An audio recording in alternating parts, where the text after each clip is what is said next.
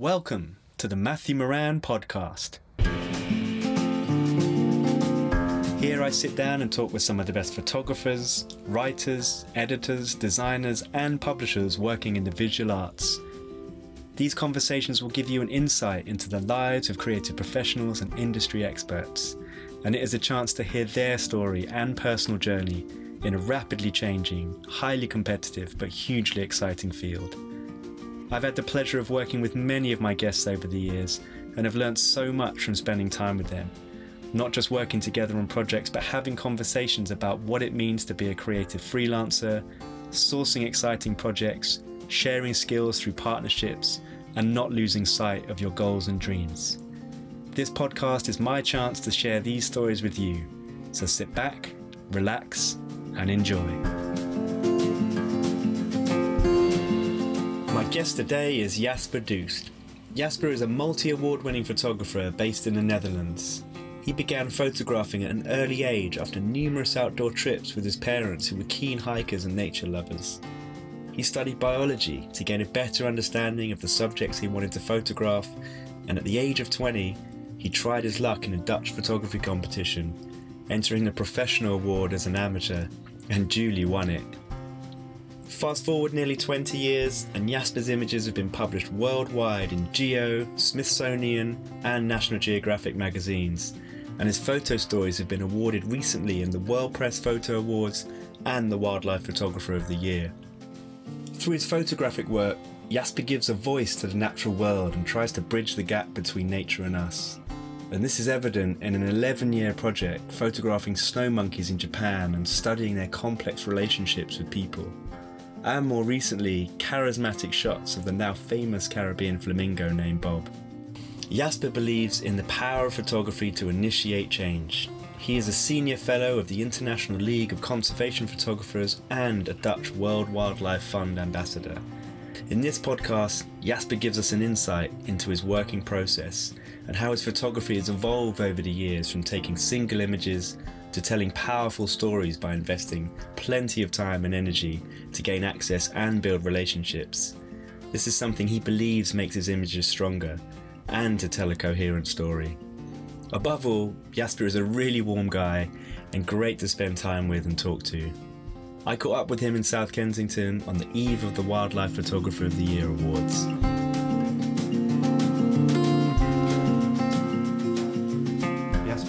Welcome to London. Thank you. Yes, nice to be back. Lovely to see you here. And you just got in this morning from Holland? Yes, uh, direct flight from Rotterdam, which was quite convenient.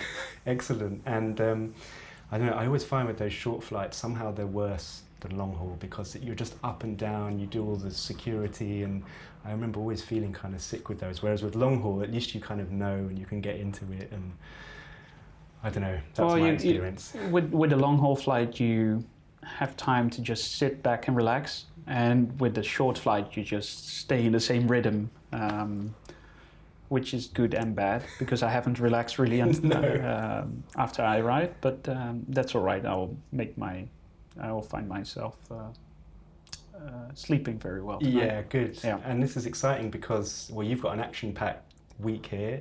Yeah, um, for sure. We're, yeah. in, we're in South Kensington now, um, very close to the Natural History Museum. Um, actually, I don't know if I can say that you know you're a winning photographer there. I, mean, I don't know when you're going to broadcast it, but I think the Guardian already spoiled it for, for everybody. Um, That's fine. I mean, this this will be released you know after after the awards. All right. Um, and we so can freely talk we about can it. freely talk about it. Good. And this is great. You know, you've, uh, I'm now a multi award winner in.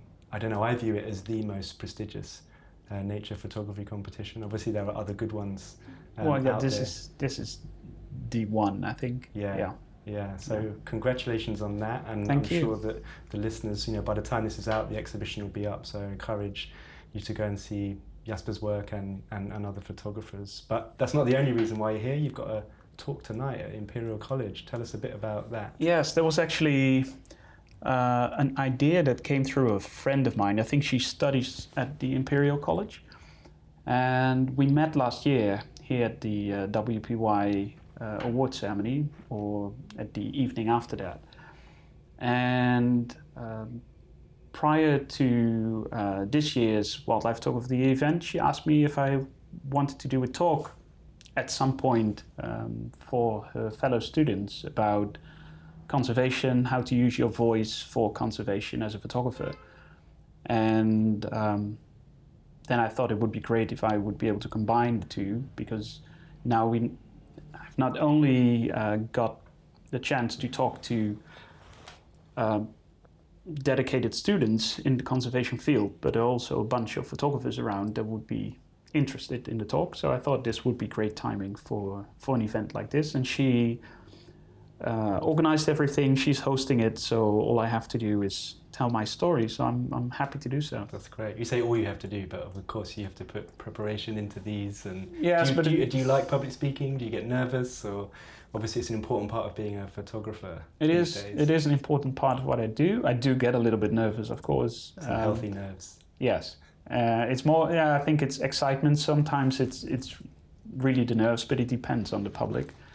Uh, but for this one, I'm mainly excited, and I'm looking forward to see some of my friends again who are going to uh, attend to the event. So that's yeah, it's going to be a nice night. Yeah, and in a nice week because you'll be also at, at Wildscreen. Yes, uh, come back around again. I met you there two years two ago. Two years ago already. I know it's yeah. so fast. Um, but you're there this time in the capacity of a of a judge. Yes. So tell us a bit about that. It was very exciting because most of the um, wildlife photography competitions that we see are focusing mainly on the beauty of wildlife uh, and are focused on single imagery, which um, is a completely different language, I think, than um, working in a series, in a story with a full uh, narrative. And this competition uh, that Wildscreen is hosting is focusing only on storytelling, mm-hmm. both in single images mm-hmm. as well as in um, in series. But it's um, yeah, it's mainly the series that that count, yeah. and um, it's interesting to get such a wide variety uh, of entries. Yeah. Um, and I, I was very excited to be part of the this year's first edition. That's great. And how, so how does it work? Do you get sent all the all, all the entries, or are you now while you're in Bristol? I mean, are there other judges that judge the first round? Do you then just get uh, do you then judge the selection that has been selected? How does that work? Um, I think it's always good if the judging panel is also part of the pre-judging. Yes. So I was very happy to see that we were sent all the entries. Wow. Okay. Uh, which of course were less than a competition like Wildlife Talk sure. of the Year. Especially it's, a new competition. Yeah, it's a new well. competition and it's story focused. So people who don't find themselves working in the in the storytelling uh, part of, of wildlife photography, they wouldn't enter. So mm-hmm. there were less entries than Wildlife Photographer of the Year, but nevertheless they were very good. And I, um, we went through every uh, jury member went through all of them, and we got together in whew, I think in early August right. in Bristol. Okay. Uh, for a day um, of judging, uh, judging the the f- final. Yeah. And then we came up with a winner that we're all very excited about. Oh, that's so great. How um, was, was it? Were there battles? You know, obviously you've got lots of serious people involved and lots of opinion, and, and well, that's what makes it fun as well. Yes. Well, it's it's always exciting to be around uh, well-respected colleagues and and discuss about photography and. and uh, for instance, last year I was a jury in Wildlife Photographer of the Year, and the, the main discussion that we had in the end was not about the picture quality, but it was what does wildlife photographer uh, of the year stand for? Right. What do we want wildlife photographer of the year to talk about? Sure. And uh, are we going to look at aesthetics only? Is that the most important thing of a photo competition, or is it the content that is driving the competition? Mm-hmm. And in an ideal situation, it's both. Sure. But um, we don't live in an ideal world, I think. So uh, that often uh, is food for debate. Yes. And that was the same kind of discussion we had during this year's Wildscreen uh, competition, especially since this is the first edition. You have to, to set the bar. Of course, yeah. And um, that was the main discussion, really. What, as a, as a judging panel, what do we think Wildscreen um, stands for? Yes. Well, I'm really excited. I'll be there as well, and uh, cool. hopefully we can meet up there again next week. There's lots yes, of, for sure. And also, what's good for us, you know, photographers. Obviously, it's primarily a film festival, but they've added an extra photo day. Which yes, is nice. that's So really nice. We're being put back on the map after they sadly closed wild photos that they used to do here in Yes, that- I think I think that's still being missed, but I Yeah. I hope that uh, throughout the years, Wildscreen is able to fill that gap. Yeah, Yeah. yeah.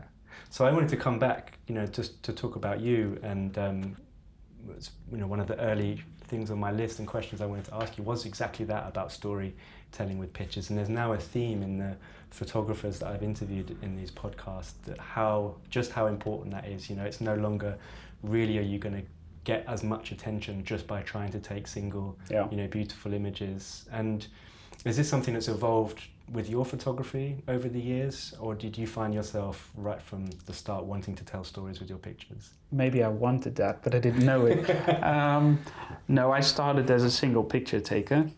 Um, it was really uh, my editor at National Geographic who kept asking me, Jasper, it's lovely work, but what's the story? mm.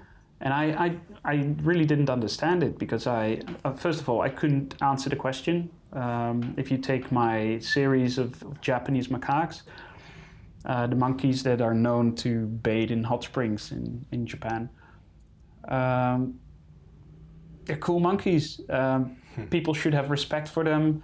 Uh, they're beautiful, and that's what I try to emphasize throughout my work but I didn't really had a story to tell Mhm. about them other than the natural history part, uh, how they live. But um, other than that, there was no story really. yeah And it was that question that kept triggering me and um, made me wonder, like, what what does she mean? What's the story? And I, um, I'm not a native speaker to the English uh, language, so when she mentions words like a narrative and, and you have to search your visual voice, I actually had no clue what she was talking about. I, I remember the first time she said, uh, Jasper, you have to look for your vi- visual voice. And, and she came up with the word narrative. I just nodded. And afterwards, I looked it up in the dic- dictionary and it just mentioned something like storyline. And I thought, well, there is a certain flow in my images. From if you if I put them in order, there's there's a flow. So what what else should I add? Um, so I had no clue what I was doing in terms of storytelling, and I it wasn't until I did a um, social documentary workshop in Missouri uh-huh in the US um, that I finally started to understand the craft of, of Yes. building a narrative and, and how you can um, still talk about the importance of animals, um, but through different ways. Um, what do you for, mean for example, um, I can talk about an animal very far away, which is very difficult for you as, a, as uh, the public to connect with. And I can, I can try really hard by making the animal look beautiful and cute, but still it's something happening very far away. If I would tell a story about a person trying to work really hard in order to protect it and focus on the human side of it, all of a sudden we have a human being that you can connect with. And uh, through that dedication of the person and the threats that the animal is facing, all of a sudden you're able to to really care about that situation. And for me, it brings the whole thing to another level and makes it come more alive. Yes. It's it's easier to connect. Unfortunately, it's it's easier to connect to people through people than uh, through these beautiful animals themselves. Yeah, and I think that's a trend that's well, it's been going on for a long time now. But I remember when I first started doing nature photography, and you know, particularly in, in the wildlife photography the competition, you'd often see images, you know, of beautiful nature, or there was, you know, they had the wild places category and stunning landscape pictures, but no people in. And I think a lot of people going there could think, oh, this must be somewhere I'd never be able to access, and that's definitely changed. I mean, I know. I, you know, I've been with Nature Picture Library for years now, and um, images that are selling more and more these days are images of people in the picture, and I think people need that connection in order to engage with it. And I think more and more in a world where we are separating ourselves from the natural world, there's actually a lot of people who don't understand why we need nature. And I think these uh, images of dedicated people who really or give up their own lives sometimes in order to uh, tell something or help another animal, um, they're, they're very important in order to, to make that connection happen Yes. again. Yeah. And going back to you know the snow monkey story. I mean, you've got so many great stories. If you, you have to, we'll put your website and, and Instagram and everything in in the notes afterwards, and I'm going to encourage people to go there because I like the way your website is laid out with just these simple you know headlines of all your stories and you know trying to cover them all is going to be difficult. It took some time to, yeah. to, to finally understand what I wanted with the website. I, am quite happy with it. It looks really nice. It's very clean, and I I think it's lovely that. Well, I find anyway, the no words, you know, the pictures really do tell the stories, and I know that you know your snow monkey project, you've got a lot of mileage with that, and it's been going yes. on, and, and it continues to go on. I, I learned recently that that was a 10, 11 year project that's still not finished. I started 11 years ago. Yeah, wow, yes. it's incredible. And one of the things I was really interested in asking you was, you know, you talking about going there to a place where this animal is so well photographed. You know, why did you do this? You know, this is a this is a real challenge. It's, it's, a bit yes. like you know, now if you were thinking of doing a new project, maybe going to India and doing tigers or yes. Africa and doing lions, everybody's doing them. So what made you want to, to do a subject that's really well photographed? it sounds really arrogant if I say I just thought I could do better, right? no, I, I first of all I saw these monkeys on a BBC documentary years ago, and I just thought, wow, I really want to see this with my own eyes. I was still a student back then, so I didn't have a lot of money to spend, and I just thought it would be good to look for an accessible subject because um, you can look for rarities and sit in your blind for hours and then take that single beautiful telephoto frame. Um, but the second frame that you will take, or the next frame, uh, will actually look quite similar because you're still in that same blind, you're using the same telephoto lens. So it's very difficult to show diversity mm-hmm. in your images. And I really like to work with common subjects or, or subjects that allow me to work in close proximity mm-hmm. to the animal uh, because then I can walk around freely, I can diversify my work, I can show different angles of their lives. And that was one of the reasons why I chose to visit the snow monkeys because I knew I was able to do that. And um, after the first visit, which was a week in March, which was quite late in the season, and uh, we hardly uh, got any snow. We got lucky one day, and we got the to see the potential. Just right. that one one single day where we got 30 centimeters of snow. And I wasn't really satisfied with the work. I, I got to see the potential and I thought, well, I, if I ever have money again, I'll, I will go back and I'll yeah, see if I can you know, improve it. Living in, in Holland, that's not an easy place or a cheap place, A, to get to and B, no. to live in. I've, I've um, well, it's not too expensive anymore now that I got really got to know Japan. So yeah. now I know my way and right. I know the local way but uh, the touristic way is really expensive. Sure. And um, yeah, for sure, the, back then when I was a student, it, it took me, I think, two more years until I could go back. Um, and then I noticed that the images that I was getting were actually different from the sure. ones that um, that I had seen in the media before. Sure. Because I think it's uh, with with any place that has great access, if it's simple, people just don't go all the way because they go for the stuff that's uh, easy to grab on the surface. And why would you dive in deep? Because within an hour, if you go to that snow monkey place in the right season, within an hour you have a frame filling shot of a, of, of a snow monkey grooming another monkey in that hot spring. Yes. So it's not difficult, but that's where it all ended. Most photographers stay there for one day as they're going to Hokkaido or other areas of Japan nobody was spending time with the monkeys. So that's uh, when I decided to set up photo tours. That instead of going to snow monkey country and after that go to Hokkaido to see the eagles and the cranes and all the beauty up there, just do six days of monkeys. That's it. And luckily enough, uh, people got interested yeah. because they wanted to see the monkeys and or were afraid of flying. Uh, whatever the reason was, I, I've had multiple people joining for multiple reasons. But I thought it was great to see people getting bored with the animal after yeah. a couple of days, thinking they had it all, sure. and then going to going through all that in order to uh, raise the bar again. Yes. And that's what I've done for myself during those tours too. Great. Um, so was this how you essentially funded your own trips. Yes. Was was running tours. Yes, that's how it started. Places. I, st- brilliant. I stopped with that, I think, 2014 or 13. Um, and after that, I just kept going back myself to Yeah. finish the work. But uh, that's how I how I started. Yeah. going back every finished year. the work. Oh, I'm finished now. You finished Um, now? I can Oh. officially say Oh, uh, the story is finished. Um, I, of course, I will go back. Yes. Because um, I will still go back to Japan uh, hosting trips for National Geographic. Okay. And I still have another reason for going back to Japan, um as, as I might have a new story that I want want to look into. So I will go back and revisit the place, but um, story-wise, it's kind of finished now. Yeah. Yeah. And how are you with that? You know, for something that's like so long, and of course you'll go back because you know after ten years you must make good friends, good connections. Yes, for sure. Um, but ending long-term projects is something that must be difficult. Like, how do you decide? You know, this is a, this is the end. That's a good question. In the beginning, I remember when with this project I finished prior to the monkeys, uh, my white storks, I had great difficulties finishing it. Maybe because I wasn't satisfied yet, but I just had to take my hands off.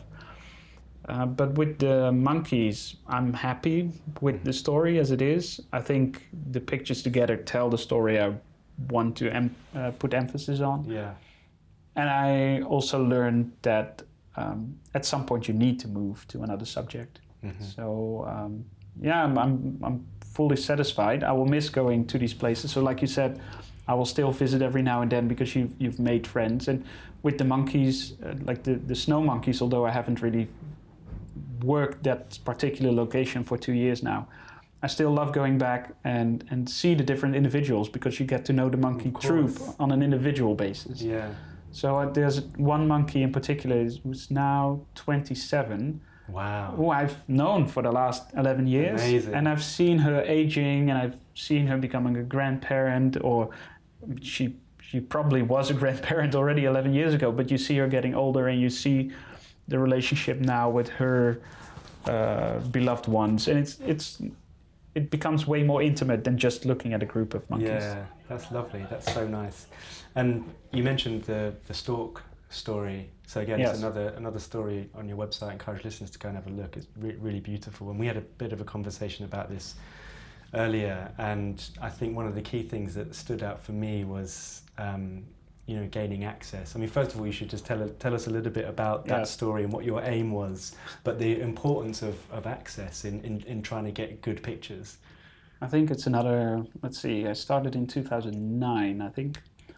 But but let's go back to the beginning. I, th- I think the stork has been a special bird for me uh, ever since I was a child, and I think that's caused mainly because um, when I grew up, I was born in 1979. When I grew up, uh, just years before that, there were only two individual storks left in the Netherlands. Wow. So they were on the brink of extinction. And there was this big conservation effort going on in order to save the stork from going to extinction. The main reason was uh, DDT was Mhm. causing problems in the nesting areas and also in the migratory grounds in Africa. Um, and they were able to do that. And there was a, I think, still today one of the biggest successes in conservation in, in the Netherlands. So when I saw, uh, when I would see storks as a child, it was very exciting because you wouldn't see them every day. And they're tall birds, and especially as a child, they, they, they really stand out. Um, so I had a project that didn't really succeed before that, and I thought, okay, now if I want to make a living as a photographer, I really have to choose something wisely. and I thought the, the, the wise decision, decision was looking at alternative markets, and I thought, well, if I would have to think of one particular bird that everybody knows on the whole planet, which is actually fascinating because in the US you don't have white storks, yet people know about the mythical stories of storks bringing babies. Sure. Um, same for Japan. Um, so, if worldwide, from the age of three up to 99, people are familiar with white storks. You, you don't have them in the UK, No. do you? No. But, but people know the, the relationship with babies and things like that. So I thought, well, if my project fails, then still there's a market for these images. I'm just going to follow the natural history of this bird. And um, in the beginning, it was very boring. I remember I, because they they nest on these really high wooden poles, Yeah. uh, which are a result of that whole conservation effort, providing uh, better nesting locations in this modern landscape. And I was standing underneath a pole, and they stand there, standing tall on one single leg, for hours, Not doing anything. not doing No anything. behaviour, yeah. And I, and I was thinking, why did I choose this subject? this is just stupid. But I, I persisted. I don't know why. Um, and then I decided to go to Poland because on another trip I noticed uh, a, a nest being on eye level in a backyard of a, a Polish hostel where I stayed in uh, Yeah. earlier.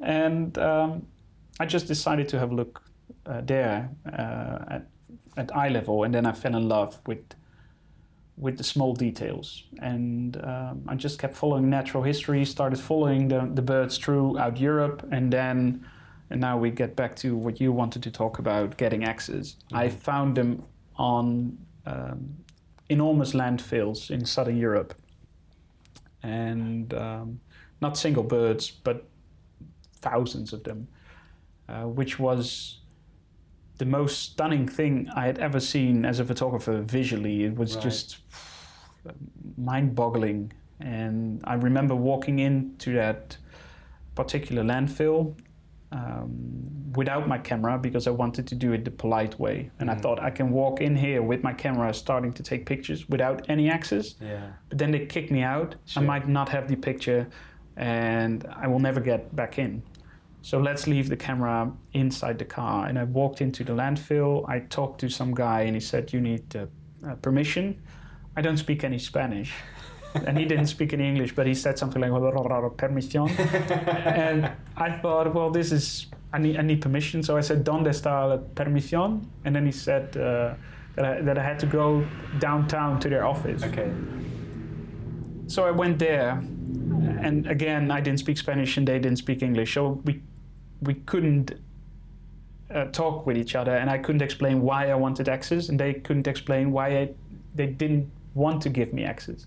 So I went home empty-handed, and I remember I cried for half an hour in the car because it felt like I had I had the chance to really be the voice for these animals, and to and it, I felt it was my responsibility to to use that voice, and I couldn't.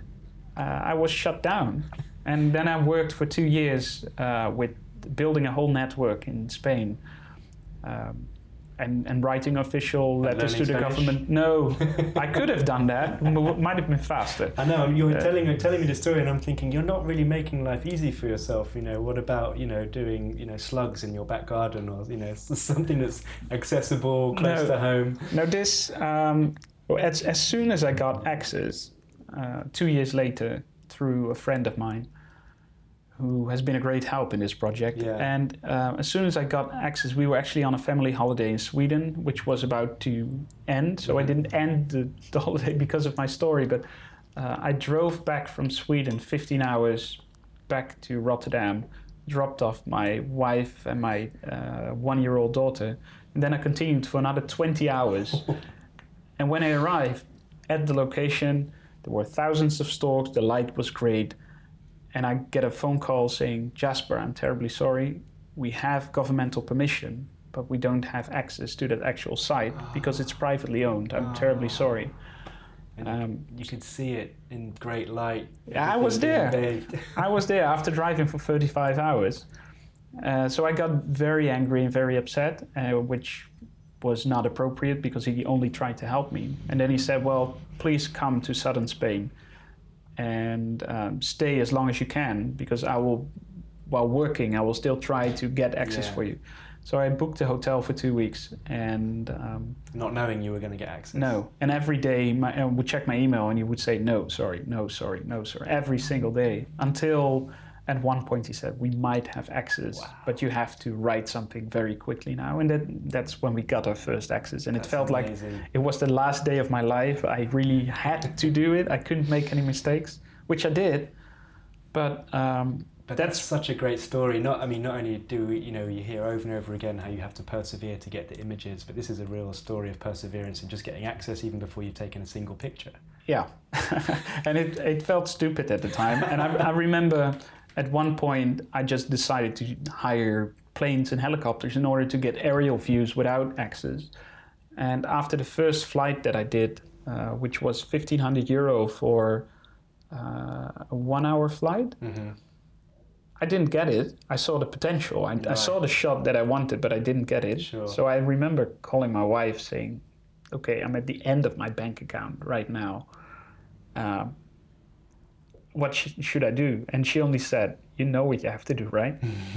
and uh, I'm very thankful for that because the next day I did another hour, and then I got it. And that the, these little these these single pictures they give so much hope. That that first time getting access, um, although it felt like my only chance, it also planted the seed of Mhm. hope, Mm-hmm. and you just keep going because as as long as you see that seed uh, being there, there's a chance of it blossoming. And Yeah. um, that I don't have any difficulties holding on to these little Yeah. things. I think that's part of my Part of your nature to be like incredibly tenacious and I think so. Yes. you get the like we say the bit between the teeth and it seems like nothing would stop you At some point, you sometimes you have to give up, but but here, uh, I couldn't. yeah Yeah. that's wonderful um, when i met you two years ago one of the things that I, I really liked about your presentation was it was kind of unusual you know most people are there talking some people have music you know in, in, in the background but you played with live music with a Yes. guitarist Yeah, the And- island story. Yeah. It's still very close to my heart. And yeah. that's lovely because that's something that's also not too far from where you live either, right? No, well, it's on the other side of the country, but I, I live in the Netherlands being a very small country. So it's, yeah, it feels like you're talking about something at home that your Sure. neighbors would actually understand. And how did that project start? And I'm assuming or hoping that you didn't have the same issues getting access. No, although access would have been a, a great issue if I would have uh, initiated the project myself, because Yeah. it's um, the island is called Rotterdam Oog, Uh-huh. um, which is part of the uh, West Frisian Islands in the north of our country. And it's an uninhabited island, um, a protected nature reserve by European laws. So it's, it's difficult to get access to the actual site and work there for multiple days. I was lucky that I was being asked by Dutch National Geographic magazine to um, do a story about the island, and it ga- gave me complete freedom because Yeah. the first question was, "Do you?" Um, uh, National Geographic magazine had their anniversary year. Uh, they wanted to do something special that only they could do, and they made all the arrange- uh, arrangements. And then they contacted That me. really helps, that really helped. and um, they asked me to do the four seasons of the island Right. and I said I want to do a story about the island, but the Four Seasons sounds very lame because Mhm. you can do the Four Seasons about anything. You can do the South, the, the the Four Seasons about the Natural History Museum, about Sure. anything. So I I wanted to find out what the story was really about, and they let me do that. Yeah. And um, they gave me a deadline of a year, and they gave me a budget, and I could use the budget whatever way I wanted to, but there was no, uh, I couldn't stretch it. Sure. So I could just go four days, Yeah. just four days in a year, and just do it, and then um, make a lot of money per day, or I could just dive in because it's a special location. yeah.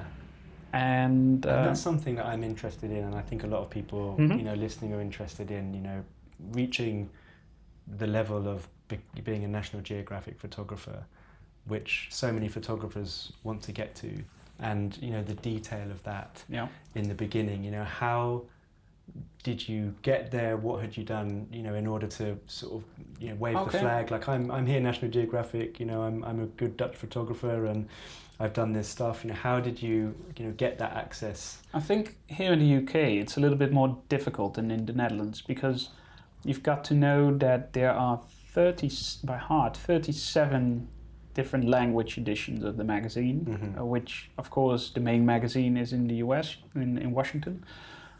Um, so when I met my editor um, at the main magazine years ago, she said try to get in with the Dutch magazine Right. first because it would be a great practice. Yes. Here in the UK, I don't think there's a UK version, Sure. so you have to step right in, in in Washington. I got really lucky that there was um, a Dutch edition that actually had budget because if I look at the Portuguese edition, for instance, they get paid 700 euro for a full feature, which is Wow. insane. Yeah. Uh, so I was working at an edition that actually had the budget to assign me Yeah. stories, and it was uh, payment was okay, but the way of working is quite different. So um, budget-wise, um, the Dutch edition works completely different um, than the, um, uh, than the US edition. Not only in the amount of the budget, the, the size of the budget, but the, also the, the the freedom in uh, how you use that budget Yeah. is different. Um, so I, here with the Dutch edition, I just send an email to one of the editors saying, "Hey, this is me. Uh, would you be interested in collaboration?" And they said, "Well, you do great stuff, but I don't think you can tell stories." Right. Which I didn't understand. Going back to what I said earlier, so I said, "Well, maybe we can try." Um, and then he said, "Well, I don't think you can do that." hmm and um, we then they published a portfolio of Arctic foxes that I had done earlier, just as a as a nice series. hmm So I built a relationship with them, and um, then all of a sudden I ga- uh, got a phone call if I wanted to do a, a story for them, and they were looking for somebody in the nature scene because Mm. they were reintroducing bison in the Netherlands, European Right. bison Right. And he thought I would be a good fit, and he wanted to try if I could tell stories. So that's how I started there. Um, and in the meantime, I've stayed in touch with the editor in the US. Yeah. Sure. Uh, but yeah, going back to the island, um, that was I had already done three or four stories for them, um, so they knew what I was able Yeah. to deliver. And did you move it from? How did you did you convince them to move it from this Four Seasons idea? Um, I mentioned it after the first visit. Uh, I remember talking to the editor in chief, who just retired last last week, and we uh, we came up. We were talking, and this story came up again.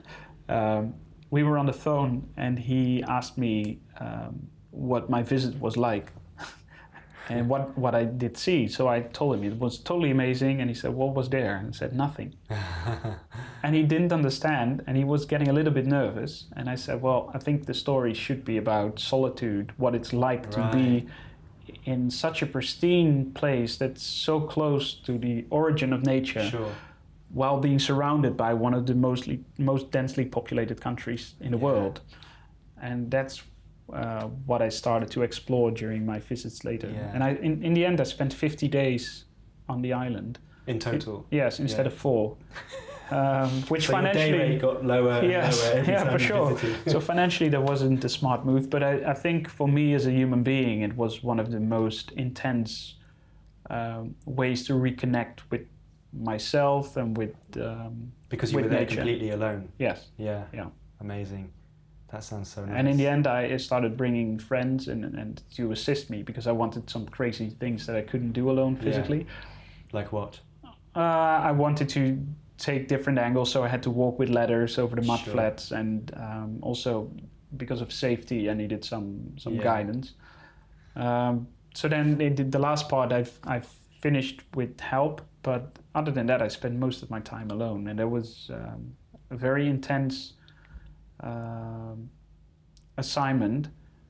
And when I was asked to do a presentation about that, I didn't want to give a presentation uh, talking about photography. Yes. I thought it was totally unimportant, and I wanted to take people out of their seats and Mm. put them right there on the island. And I think we succeeded by, Definitely. by creating that presentation. That was yeah. That was such a lovely way of doing it. I mean, I remember it really well Oh, two years ago. Yeah, it was great. I hope to see more of that kind of thing in yes. the future. Well, we'll, we'll um, we're, we're still working on, on trying to, to get it into the living room. yeah. So that's something for the near future, hopefully. Um, great. That's yeah, awesome. fingers crossed. and we're going to slowly come to an end. You've got this presentation to prepare for. Yes, But I need I'm to always- iron a shirt. Yes, I'm always interested. Um, you know, let's go go way back. Um, you know, you talked about some of the struggles of you know trying to make it. Um, you know, financially, and it's you know it's not an easy thing. No. You know, to be a, a full time nature photographer. Um, but you studied ecology, is that right? Yes, yeah, it- that's correct. Yeah, and so you know, with a sciences background, is that how you got interested in photography, or was were you interested in photography before you did it? Um, I- I was interested in photography before. I actually started studying biology because I wanted to know more about the subjects that I was uh, photographing. Uh, so it, w- it was the other way around, really. And uh, my parents always uh, taught me a lot of things about the natural world, and we loved going uh, hiking. And I remember that my dad always tried to uh, make me remember plant names and things like that. I think that planted the seed. And there was always a camera around. Um, I was a single child, and I think uh, my parents just loved that uh, idea of just creating memories for me. Yeah. So we there was always a camera, and uh, I've tons of albums from my past, and I think that planted this, another seed there too. Sure. And um, when I discovered photography myself, when I was about twenty years old, Yeah. or rediscovered it, uh, I was immediately hooked. Yeah. Uh, I shot eleven films during a summer holiday to Greece, which is I think quite exceptional for somebody who, st- who starts out. That's right. Never mind, you know, back then there would have been, you know, the National Geographic budgets for film. Can you imagine? There Yeah, been, you know, thousands of roles. Different days. Yeah. But, but that's great. I mean, that, um, you know, was that something for you at that time, rediscovering it? Did you know then that you wanted to do this as a living? Did you just, did it happen in that way? I think it, it happened in that way. I, I had no clue. It, it, it became uh, a hobby. A hobby became a passion. Um, and then when I started studying biology, I had this dream of, of becoming uh, not David Attenborough, but somebody like Sir David Sure. sitting in a tree, or Jane Goodall, just a classic Yes. uh, uh, wildlife biologist, which unfortunately doesn't really exist these days uh, anymore because there's a lot of uh, lab-oriented research going on Mhm. these days. Mm-hmm. Um, but my biology study gave me the opportunity to go to Svalbard, Yeah. um, yeah, up in the high Arctic, for research for three months. So I spent three months in the high Arctic, and I took some images of Arctic foxes that uh, I entered in a national photo competition. And to my big surprise, they became the overall winner. Great. And I made a clever step of entering them in the professional category. uh-huh. I was not a professional. I had no publication whatsoever. But I thought, if I would win, I would benefit way more from winning a professional category than uh, winning an amateur Of category. course. So um, I did, and um, all of a sudden, in the Dutch media, I was a professional photographer, and that's when I started wearing that cap, and I never took it off. That's so good. It's such another. It's a nice story as well to hear you talk about taking risks. You know, like you did with with the storks. You know, booking that hotel for two weeks, taking these. You know, helic- I don't know, was it a helicopter or a plane? Yeah, you went in helicopter, yeah. helicopter. You know, these these are big risks, aren't they? Yeah, I know. Yeah, And I think that's such a good. I mean, you know, a lot of young people listen to these podcasts, and I think it's in, inspiring that you do you do have to do it. You do I have to be brave. It. I believe it's the only way to do it. If you if you would do something that's uh, without any risk and you know the outcome already, if the outcome isn't really great or exceptional or different, Yeah. then you're not gonna rise to the top. So if you want to do something crazy or or have to take a risk in order to do something extraordinary, I think you have to take that risk, unless you know you go bankrupt straight away or uh, you lose your life straight away. Of course, um, I'm not a daredevil uh, Yeah, by far, but uh, I think a risk every now and then. Because you believe in it, I think that's key. You need to do something because you actually believe it's possible, Yes. and um, then sometimes it's it's good to take a risk. yeah, definitely. And, and I still do that, and so far it has paid off. And I, of course, I've I've made mistakes too. yeah. Um, That's part of the journey. yes, for sure. And you only get better because of that. So um, yeah, I would I would still if I would have to do things over again, I would probably still do it the same way. Yeah, that's great. And you know, another thing that I'm I'm interested in is with you know nature photography and, and now with um, you know the audience that we can all reach through social media. You know, these are huge platforms. I was, you know, I, I, follow Paul Nicklen, and I saw the other day he's got like over four million followers. Yes, I it's mean, insane. It's more than you know some reputable businesses. It's just incredible.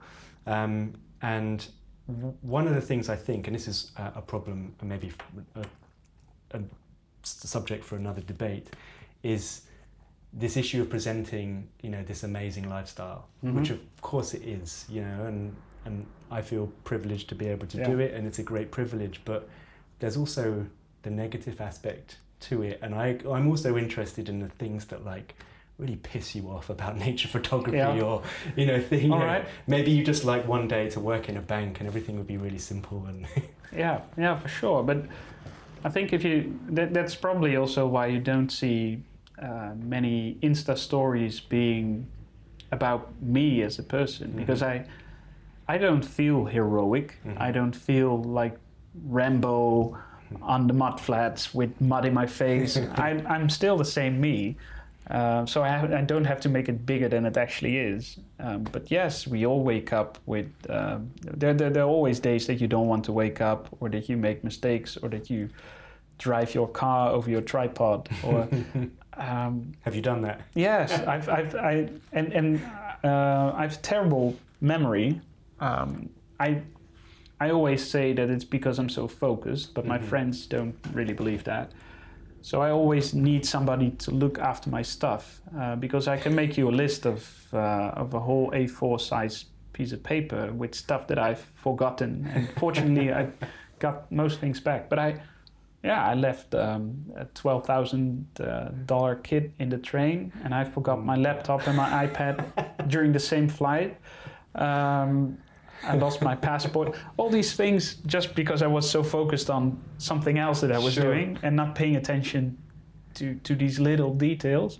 Um, those are not things that I usually share. Uh, like I don't share the the, the heroic the heroic things that I could share, just because I feel they they take away attention from what you actually want to talk Yeah. about. And I try to use social media in a way that it gives a platform for my subject, not for myself per se, but I do also see how uh, the self-centered focus can actually uh, create attention or create a platform for Yeah. your subject, but it's just not my natural way of doing Yeah. I mean your natural way. It's you know it's it's written quite clearly on on your website that you want to give this, and you've said it earlier today. You know this voice to the animals, or a voice to nature, or a subject that you're Yes. that you're photographing.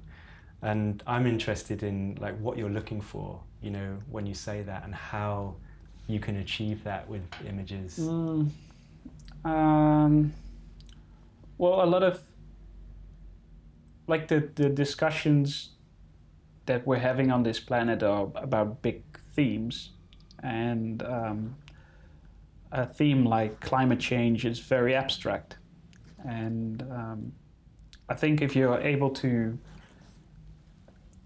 talk about personal um, how climate change is influencing somebody's life, and you're able to give that person a personal voice uh, on a big platform. That that's the kind of stuff I'm I'm referring to. And now I'm talking about a person, but the same thing about an animal. Um, I try to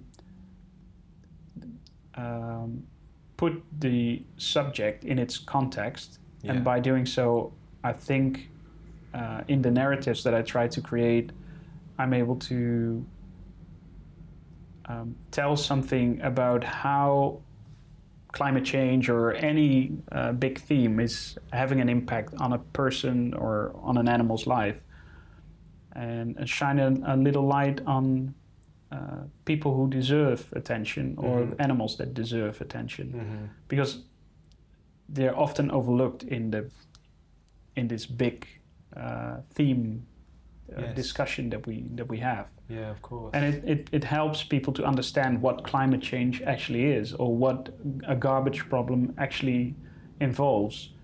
Um, and w- while the debates that we're having in, in politics these days are getting more and more polarized, I think that providing that personal voice and showing that not everything is black and white, um, you actually create an opportunity for people to have a, a proper discussion yes.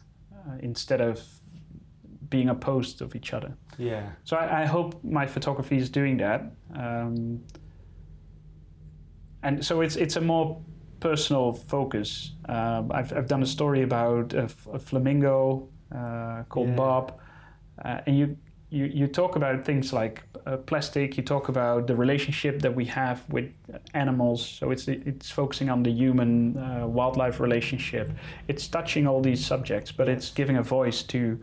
Um, somebody who is taking care of a flamingo and how the flamingo is being a wildlife ambassador teaching Yes. children so it, that's what i mean with giving a voice to Yeah, absolutely. And I've, I mean, I've seen these pictures, and anybody following Jasper Doest on Instagram would see this story, and this is also what's been successful in this year's competition, which is magnificent. And the pictures, and what's also lovely about them is this, you know, there is this humor element to them. You know, you see a flamingo walking around a classroom, or you know, um, lying down, you know, having a rest, and there's this, and I think that's part of the story is that how can we connect with an animal like this rather than just you know you seeing images of it beautifully shot in in nature that there is this other story to it. Yeah that and i think the um, the, the story I'm, I'm, if you look at the stork story um, being uh, where actually I'm, I'm not talking about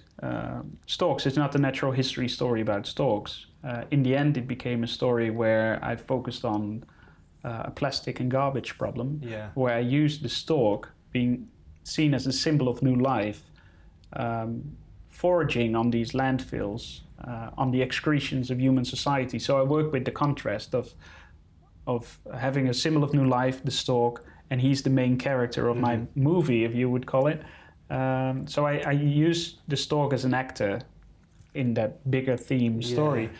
Uh, it's not a story about the natural history of storks. Sure. And it's the same with the flamingo. It's not a story about flamingos, but it's a story about um, how people dedicate their lives in order to take care of animals and um, trying to do something good with the fact that this animal cannot be reintroduced back into the wild, which is unfortunate.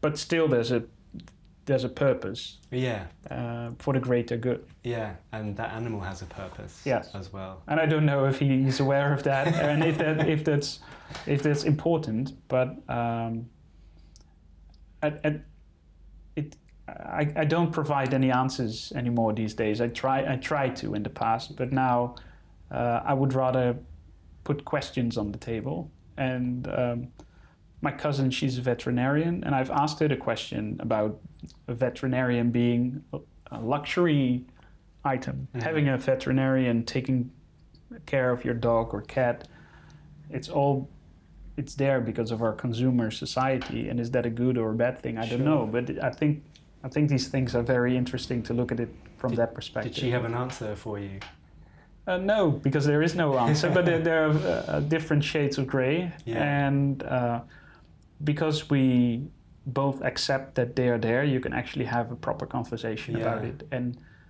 and come to an agreement where you are both satisfied. yeah Um, and I think that with most of the stories that I do these days, it is it is like that. Yeah, and I think that's I find that fascinating hearing you talk about that as a photographer that you have to be inherently involved in your subject, an expert in that subject. You know, you do lots of research, you put in lots of time, but doing that and being able to take yourself out and your judgments and your opinions and just present it to an audience, you know, seems to me like a a very mature way of, you know, rather than wagging your finger about plastic or, you know, uh, conservation, it's you're you're there presenting the I- story to, to kind of create a debate. I broke my finger a couple of times while wagging it, uh, figuratively speaking. But um, I learned that's not the way because the only thing that happens if you if you wag your finger, you get a nodding audience Right. because they're on the same side, Sure. or you get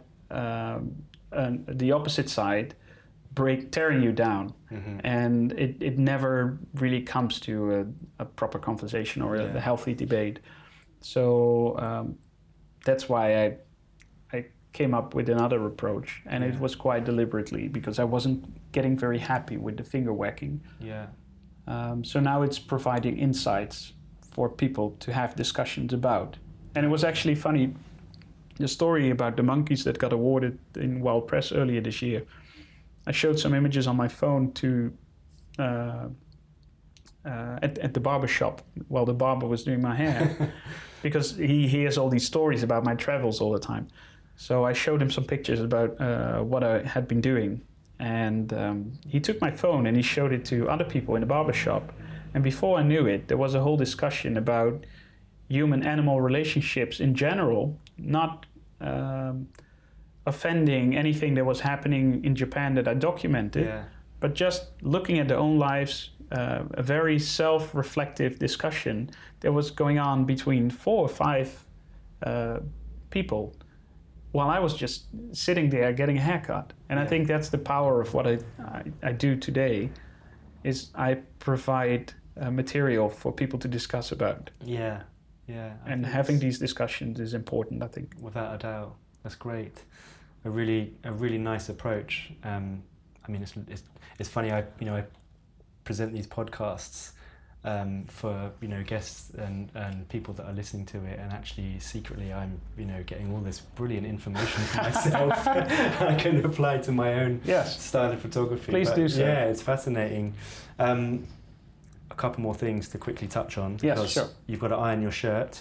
Um, your role in ILCP, which is the International League of Conservation Photographers. Yes. Can you talk talk to us briefly about this and I don't really have an individual role.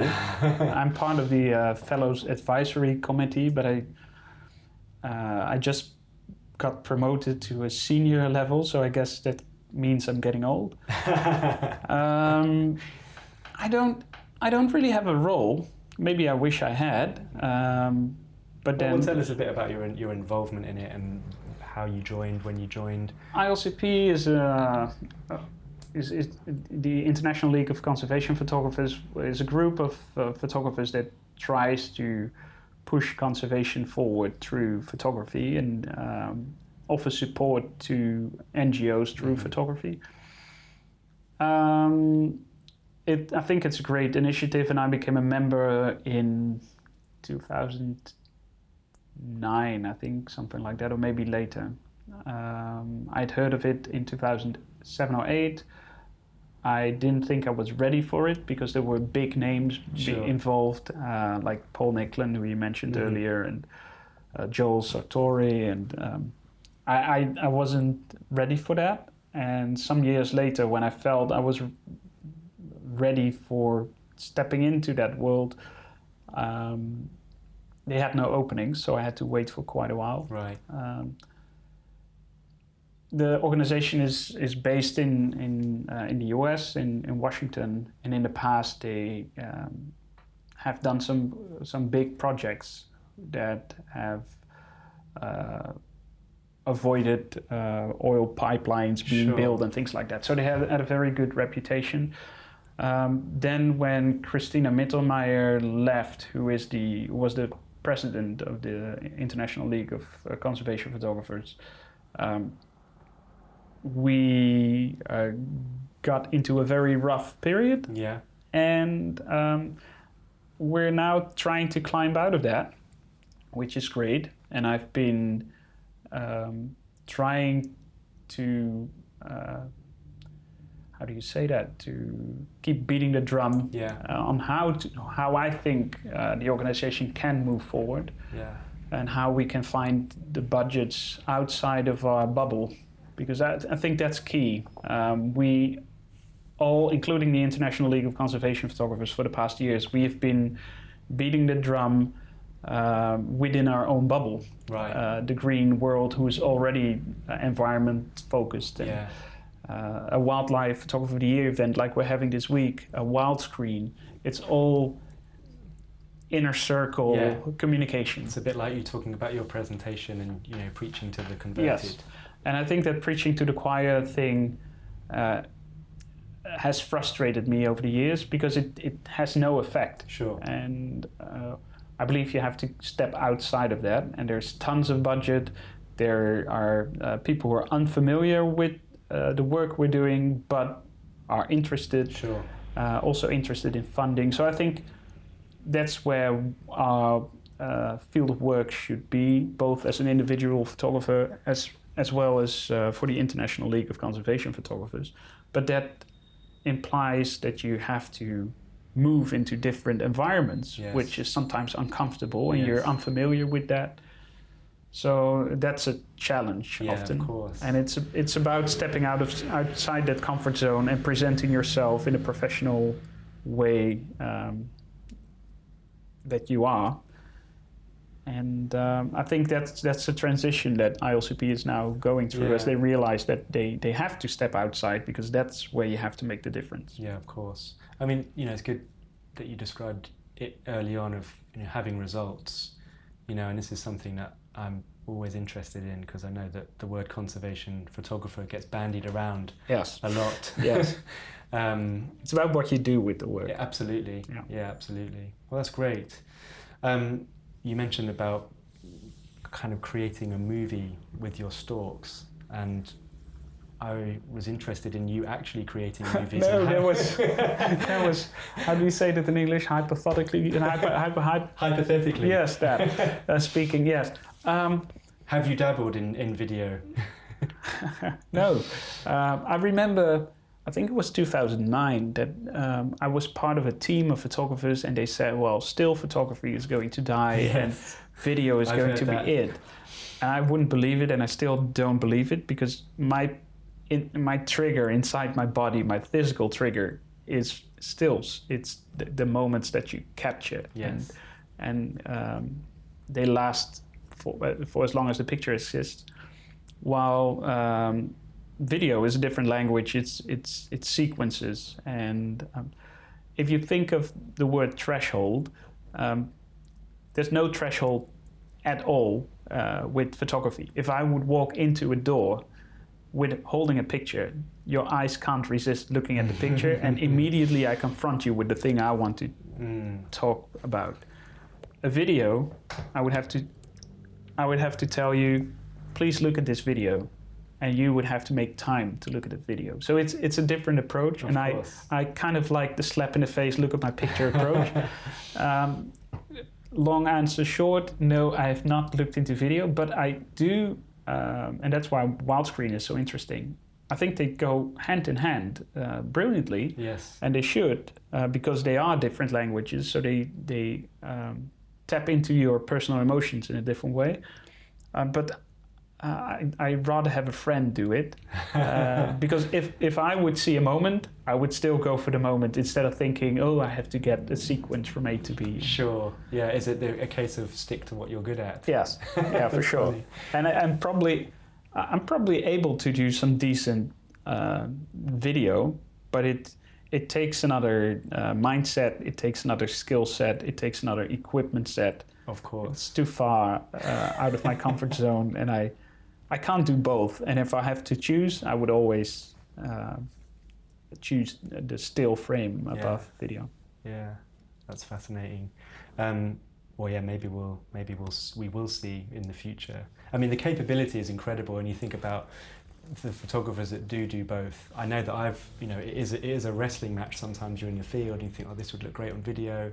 You know, this would look great on stills. That's for me personally. And then you look at people like Tim Laman, for example, who um, you know he spoke two years ago at Wildscreen, and his presentation is a great mixture, and he gets really first class um, video as well. So doing both, it just I guess it requires much more effort trying to find so. the time. But I, if, if I look the way I work and how intimate I work with my subject and how involved I am while taking the pictures, I don't think I'm able to step out of that.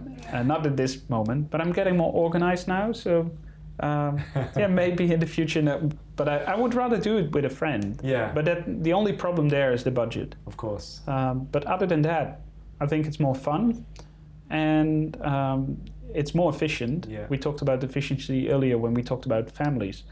Um, it's more efficient to have two people in one and a half week than trying to cover everything myself Yeah. in three weeks' time. Of course. So Yeah, that's awesome. My final question is, and the wonder of Google Analytics tells me that I do get a lot of young people listening to these podcasts. Yes. So I'm always curious, you know, to see, to to ask the established photographers, you know, if they Oh. could offer some advice. advice. Oh dear. yeah. You know, for for someone who's, you know. Interested in nature photography, I think it's got it gets more and more competitive. It seems every year. Yes. Um, you know, what advice would you give a young person who Uh, would who would want to be a, a you know a, a, another Jasper Doest? Um, no, you don't want that. Uh, the thing that pops in my mind as you were speaking, after judging Wildscreen and Wildlife Talk of the Year and seeing tons of portfolios of young aspiring talents, work with an editor. Mm-hmm. Let somebody outside of your photography n- bubble look at your work who is a trained professional um, in telling stories with images because it makes all the difference. And I, um, when I look at the portfolios, um, I notice that people have difficulties building portfolios, telling uh, stories through a narrative in 15 frames or so. Mm. I do that every day, uh, just playing around, just with image sets, and I, I really enjoy it. It's like doing your Sudoku puzzle, but then uh, with images. But what really made the difference for me is working with a professional Yeah. editor, Yeah. and um, just a matter of approaching them. They're, they're editors around at the Wildscreen Festival. They're editors during Wildlife Photography of the Year now. Just ask five minutes of their time. Mhm. And as you build a relationship, you might get more than five minutes. Um, if you don't dare to do so, contact an editor just in your hometown or in your own country. yeah. Uh, I think that would help a lot of young professionals to really focus on the stories that they have in their hands, but don't know how to mold them into that that ten picture story that might eventually make it to the magazine or a competition like this. Yeah, absolutely. And I think if you're open to professional feedback, it's just going to improve your photography. I think in Really. general, yeah. If, and and if you get feedback and it's not what you hoped for, don't start fighting it, but think or ac- accept it, and then trying to find the value of it. Uh, because these people have been doing it for years, um, so you can expect that they know what they're talking about. Yes, but that's really great, and thank you so much for your time. Well, thank been you. A real pleasure meeting you and grabbing you in your busy schedule. Well, and, likewise, uh, it was it was a nice moment of relaxation and not thinking about presentations and a busy schedule. That's great, and good luck in your presentation. Thank and you. I'm really looking forward to seeing you again in Wildlife Photography of the Year and at Wildscreen, and maybe we'll do it again. Um, we'll get you back for part two. Looking forward to it. Thanks a lot. Big thanks to Jasper, who had just flown into London and had a busy schedule. So, really appreciate him giving up his time, and that was great fun, insightful, and fascinating to learn more about Jasper and his approach to photography. And I love his style of reaching people by focusing on people and their connection and relationships with animals. I also think his style of presenting the story by engaging with an audience and creating a debate is much more likely to result in positive change rather than lecturing or wagging the finger. So, to find out more about Jasper, you can visit his website, which is www.jasperdoest.com. That's J A S P E R D O E S T.com. And on Instagram, it's at jasperdoest. And if you've enjoyed this podcast and others, I'd really appreciate it if you could spread the word, leave a review on iTunes. It helps us to reach a wider audience um, and people who are not necessarily familiar to the nature photography world. So that can only be a good thing. If you're in the London area and want to come on a photography workshop with me on Hampstead Heath, you can visit the workshops page on my website. 2018 is now sold out, but I did just publish a whole new list of dates for the 2019 2020 season. To see up to date stories and other work, check out at Matt Maran Photo on Instagram and Twitter and forward slash Matthew Maran Photography on Facebook. And that's it. The next podcast will be released this time next month, so stay tuned and thanks for listening.